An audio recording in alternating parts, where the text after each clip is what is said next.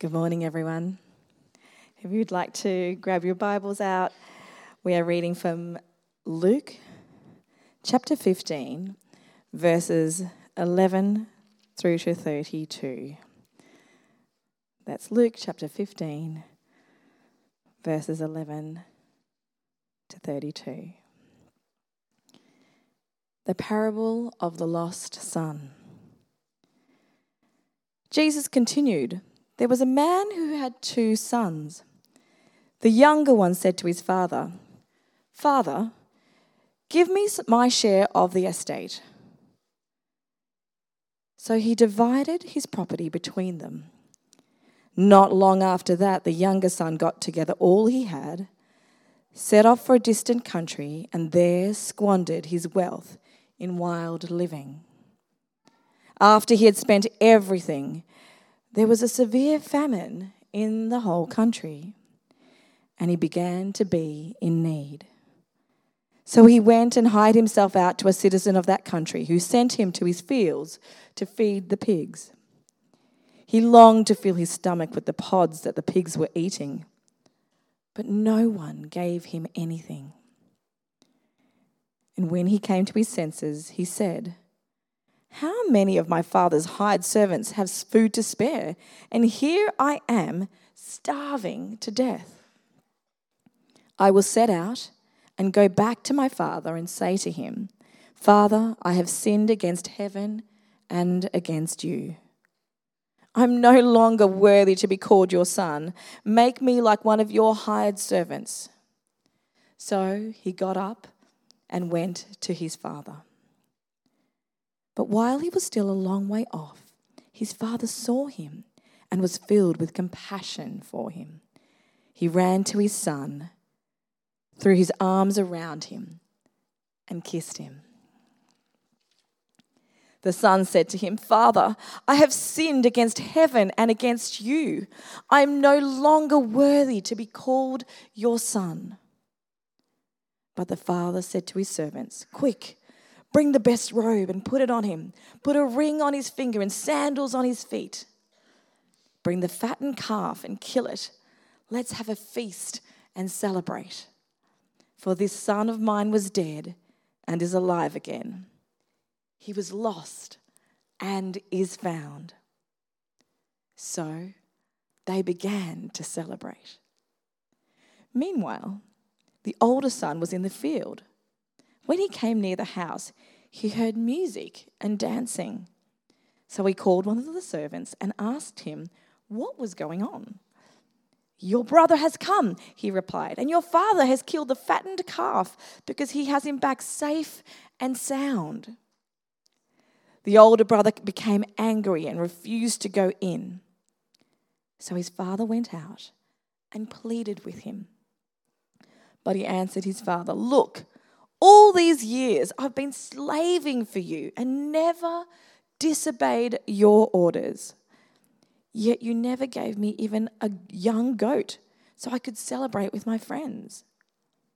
But when this son of yours, who has squandered your property with prostitutes, comes home, you kill the fattened calf for him.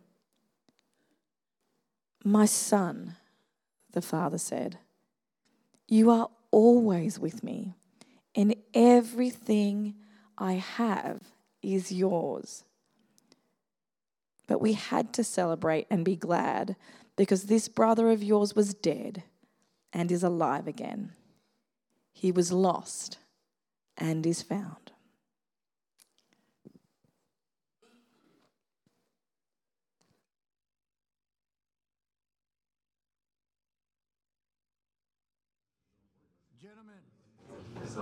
Gentlemen, welcome to another dad battle. Now, is anybody, and I mean anybody at all, willing to face our champion?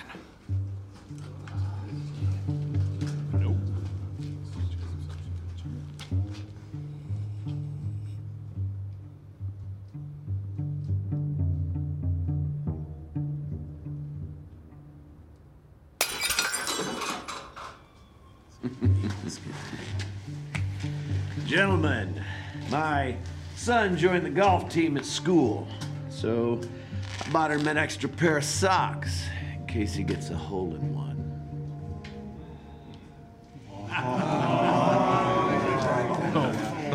Hole in one. His dad jokes are so effortless. See that? That's why he's the champ. That's nothing.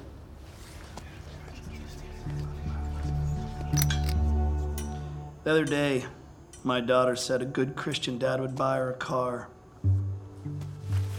So I said, well, a good Christian kid would walk. Because that's what Jesus did.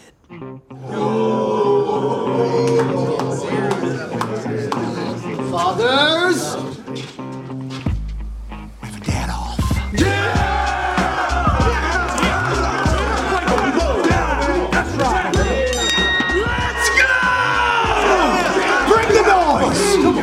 Listen up, son. Just because God picked your nose doesn't mean you should. When you start paying the bills, you can make some of the rules. Come on! Yeah. hold up! Who touched the thermostat?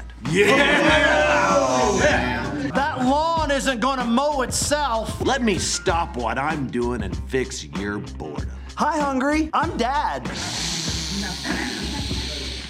I love the smell of Home Depot in the morning. Oh, yeah. Yeah. Just wait till your mother gets home. Ah. Pull my finger. Oh.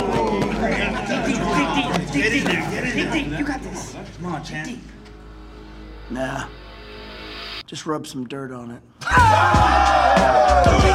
Oh,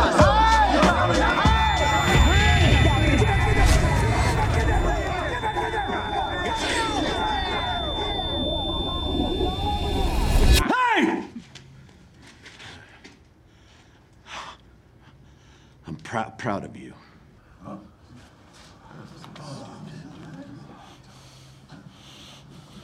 You can do hard things. I love you. No matter what.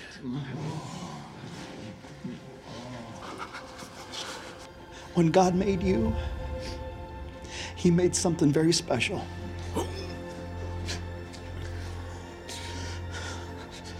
Proudest day of my life is the day you made me a father.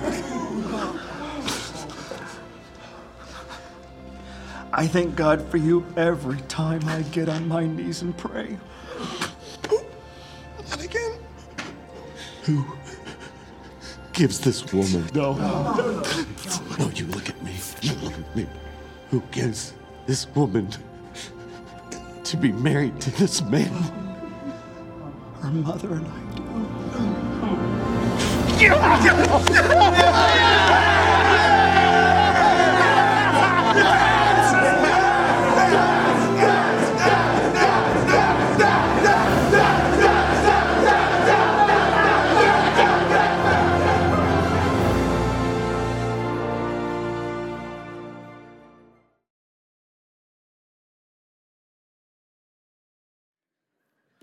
Um, but I, uh, I have to say, I, uh, I don't know if you can see that. Oh, it's probably up. I can put it up on the screen. Uh, if you go to the next slide, this is my this is my mug. So I'm sorry for the rest of you dads, um, but this is the mug I got. Best dad ever. I got number one dad. So I am technically today the best dad. So I'm very sorry for everyone else. I've got my mug and my prize to, to confirm it. The best dad ever, number one dad. So sorry, dads, sorry, kids, if you thought your dad was number one. Um, no, no, that's me today. So I love Father's Day. And why wouldn't you when you're told that you're the best? it's pretty cool. I get pampered by my kids in Father's Day. I really do. They, um, they, they, uh, we celebrated yesterday because we got, we'll go off and see Solari's dad today and we'll, we'll make him feel like the best, even though he's sort of not quite. Um, but yesterday I had, I had, I woke up to Kyra just coming in and just patting my head. Dad, it's time to wake up. It's like, oh, that was, that was lovely. It's like, oh, it's very nice. And, and she said, breakfast is ready. And I go downstairs and she puts me into my seat. She hands me my best dad ever mug, and it actually says one rad dad on the back. And, um, and she is full of coffee that Jasper had made for me, and I could smell the eggs and the bacon and the, the smashed avo just, just getting prepared. It was fantastic. It was a wonderful morning. I felt totally, totally pampered. And they gave me gifts that made me feel like I was, I was actually the best dad ever. I really did. I really know that I'm not the best dad ever. I'm, I'm not, not really that. So, so, but it gives me pleasure as a father when they do things for you that goes beyond just the norm, don't they? And, and you know it. You know the difference between when your child's forced to do something for you and when they do something for you just because they love you. And wasn't it good to? And, and I should say thanks to, uh, to Ben uh, McLaughlin who put that video together. What a great effort. Well done, mate. That was fantastic. So thanks for all the effort for that. Yeah, really good. Because you could see, and Abby as well. Abby, thanks, Abby. Such a good job. Really great. So, so when they go above and beyond and they say things like that and they make you coffee in the morning, even if the coffee is not quite as good as the coffee that you'd make yourself, you know that, that you're loved. You really know it. Because nothing means more to a father than um, when their children do or say something to you out of a depth of love that they have for you. Nothing means more to a father and I'm sure it's for, for mothers as well, then when they do something or say something to you out of the depth of love that they have for you. And it got me thinking about how God sees each of us as his children. And the idea that God would be pleased with me because of the words that I use about him or my actions that I display for him. Well, it made me think I need to make sure that I'm living in a space where my actions and my words reflect the love that I have for my Father in heaven. That my character stems out of my love for God. I may not be able to take God a coffee in the morning.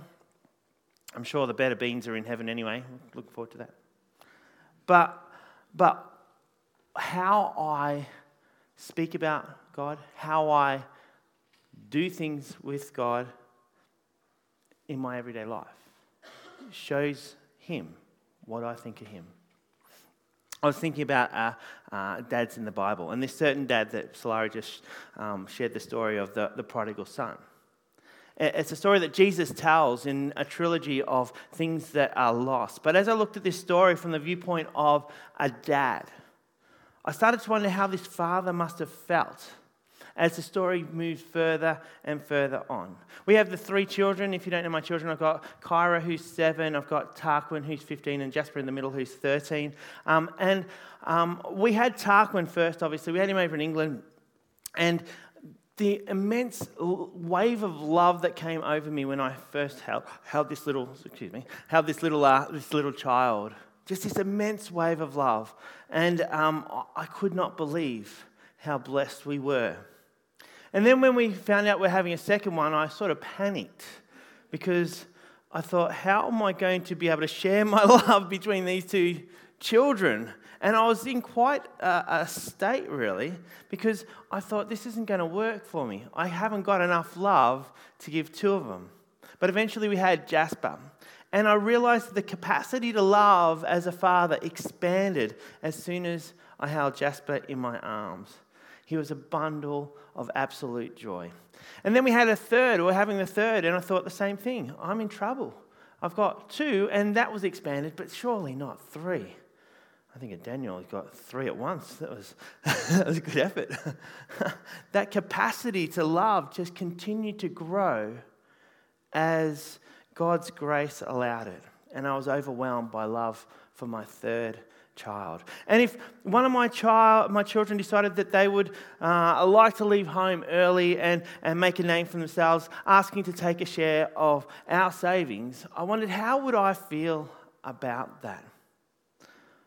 I have a love that, that surpassed the gruesome twosomes, that got through the threatening threes. We've seen them, or two of them, walk through the tween age years, and one of them is in the throes of being a, a teenager, a wonderful teenager that has teenager things of its own to deal with.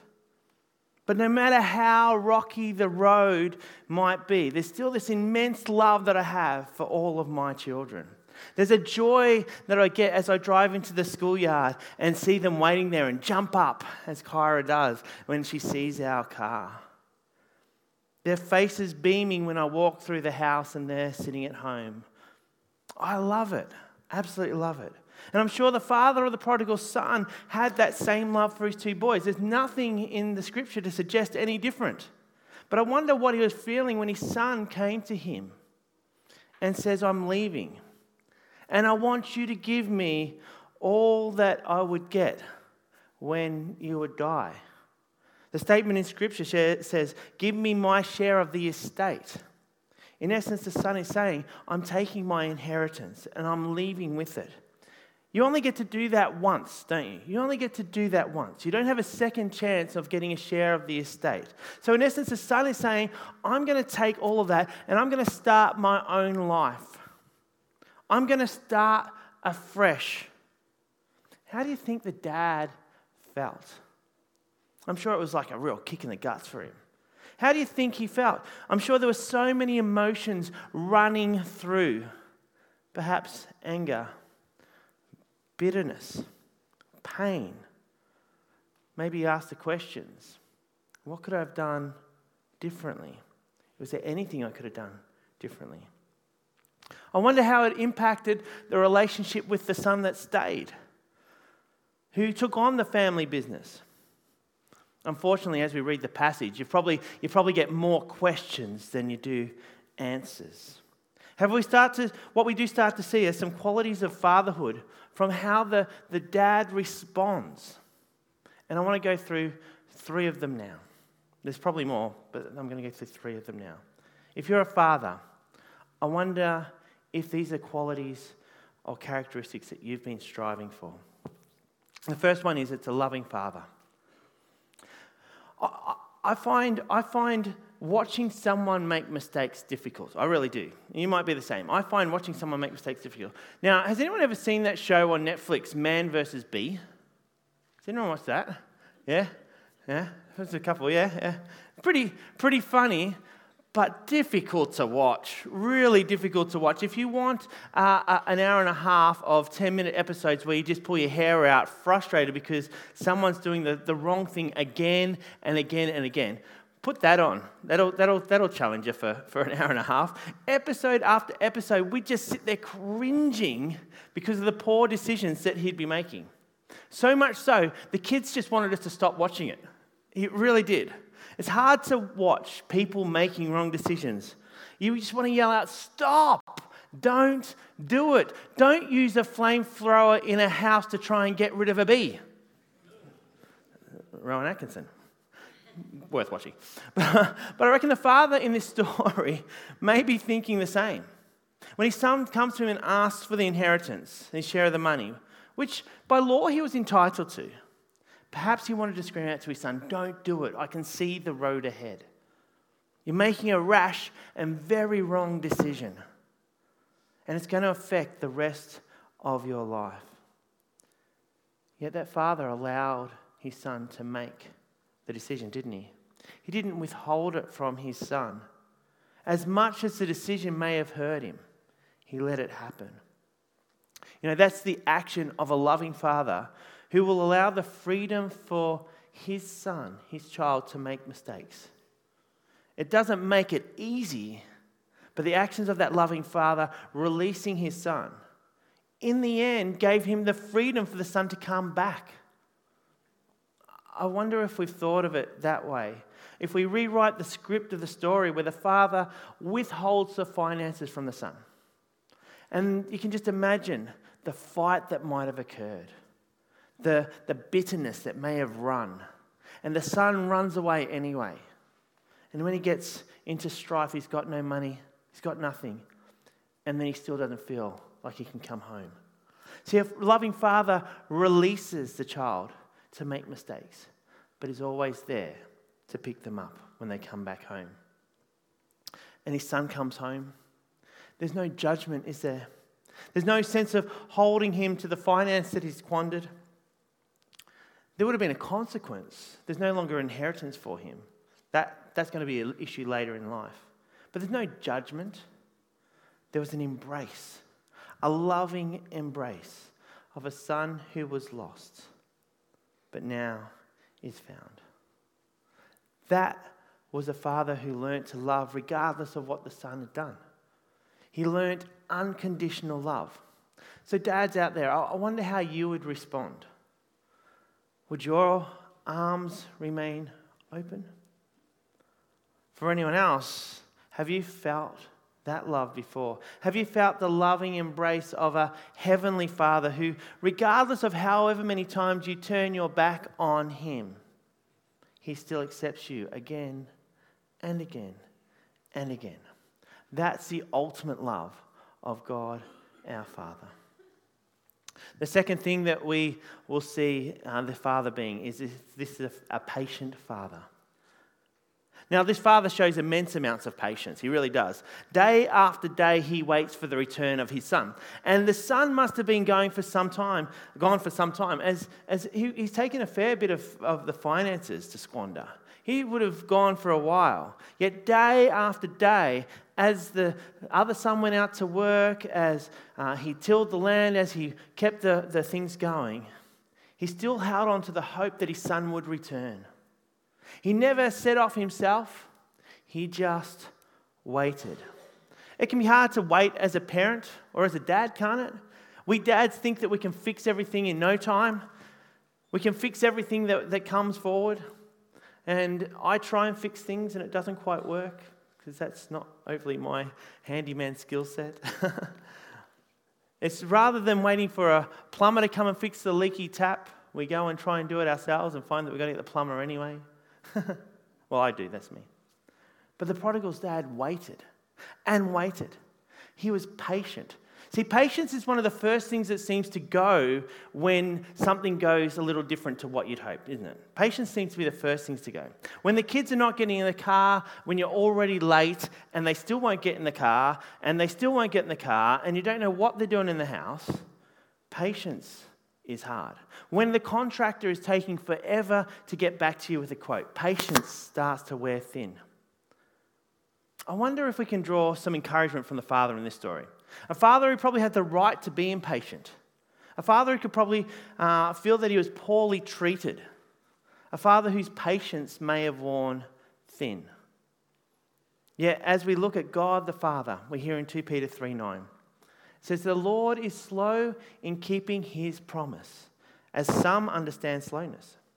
Instead, oh, sorry, the Lord is not slow in keeping his promise. That's an important not. The Lord is not slow in keeping his promise, as some understand slowness. Instead, he is patient with you, not wanting anyone to perish, but everyone to come to repentance. See, the dictionary defines patience as the capacity to accept or tolerate delay, problems, or suffering without becoming annoyed or anxious. That's tough. When things don't come in the right timing or things happen in a way that you don't want them to or expect them to, this is where patience comes into it. Tolerating delays. There's nothing worse, is there? Tolerating that. Suffering without annoyance. Yet 2 Peter actually tells us that God is patient with you. We can trust God in his promises in God's time, not in our own. And that's a tough lesson for us to learn. But when we ask God and we don't get the answer that we want in the timing we want, how do we respond to God? How do we accept delay when, when we hear God keeps his promises, but I, I'm not seeing it? God calls us to be patient and to trust in the loving God.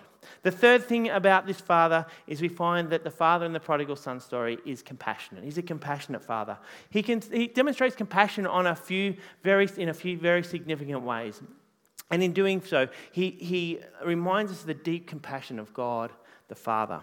Firstly, we hear the Father when he sees his son running towards him to embrace him. And you think that's lovely. That's a lovely thing to do. He didn't wait for the son to come all the way home. He didn't wait there at the door with arms like this with a grumpy face or anything. He, he, he runs to him and he embraces him. He shows a genuine affection for him. Now, it's important to note on a cultural level in the Middle Eastern culture, running as, as a man in, in the society would have been considered shameful. For a man sort of to, to hitch up uh, his robes and run down the street might have been like running down the main street of Croydon in, in your underpants or something like that. It, uh, it, uh, people would be looking at you going, What is he doing? You can't do that. Sitting there with their coffee going, Oh. That would have been what it would have been like. But what's even more humiliating for the father is that he's running towards the one that caused him pain. And he could just imagine the little whispers of the people in the community going, Why would he do that? He's a soft dad. He should be hard. This guy caused him pain, caused a family shame. Yet he ran towards him and he embraced him. The community would have said, Heap the shame on him. Make him do his dues. He's ruined the family name. He's shamed the father. Yet the father embraces his son. It's totally countercultural. And then I'm sure he would have taken on the shame of the community on his own shoulders. That was the father's heart. And that is our Heavenly Father's heart. We see it in Jesus. He was publicly shamed for something he never did, but we did. It wasn't him who deserved the public trial and the beating. It wasn't him who should have been thrown naked onto a cross, beaten and bloodied. It was the shame that we deserved that was put on him. What a beautiful picture of salvation. The Father running towards the Son who didn't deserve the embrace. God running towards sinful humanity with his arms outstretched bloodied on a cross. If we're to be dads, as dads, who become more like the character of God, we must have the compassion to take on the shame of another. That's a tough thing to do. I wonder, dads, how you go with that. The father's compassion continues in that he never seems to seek an apology from the son, even, or an explanation for the wayward living. There is complete and immediate forgiveness. So much so that he puts a ring on the son's finger, an action that shows, shows you're immediately restored into the family. I can understand the brother's problems with that. I can understand why the brother has an issue with that. That's really tough. I've been here. That's really tough. The Father's compassion goes further. He orders a feast, a grand celebration. The Son who was lost is now found. How often does God continue to pile the blessings onto each one of us? Again and again. No matter how many times we turn our back on Him, God's compassion continues to, to, to be heaped upon us and we are the blessed recipients. We see in this story a loving father, a patient father, a compassionate father. And we see in our Lord the same things. We've only taken a short exploration of the character of the Father. There's more that we could see. We've seen a reflection of God's divine love for us, though, the compassion that God has for each of us.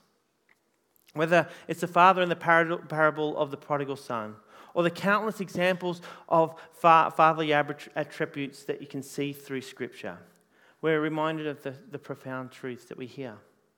God does love each and every one of us, totally unconditionally.